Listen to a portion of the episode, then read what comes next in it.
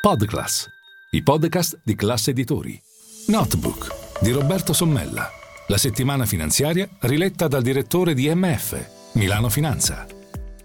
Bentrovati a Notebook, bentrovati da Roberto Sommella. Tutti noi sappiamo che l'ambiente economico è fondamentale per un'impresa, per una famiglia, come anche per una multinazionale.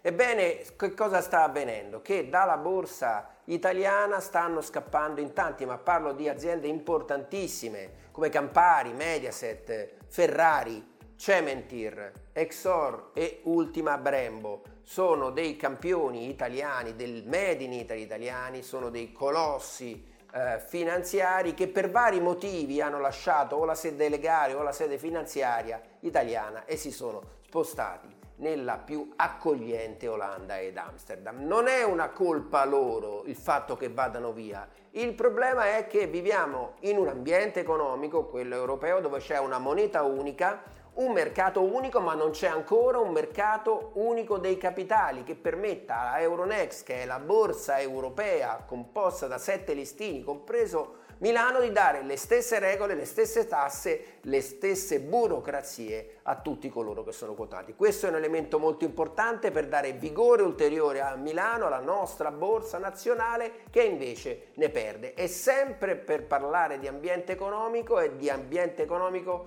favorevole va ricordato che l'aumento dei tassi di interesse colpisce sia famiglie che risparmiatori che imprese perché aumenta il costo del denaro, aumenta il costo dei prestiti in presenza anche di un'inflazione che erode il rendimento. E in questo senso bisogna ricordare che c'è un aumento dei tassi di interesse e quindi sul costo del denaro preso in prestito, ma nello stesso tempo non aumenta il costo del denaro dei soldi che i risparmiatori di fatto depositano presso le loro banche. Anche qui è un problema di ambiente economico, non bisogna mai scordarsi che l'economia e la finanza sono fatte da scelte, da persone che decidono e investono o disinvestono.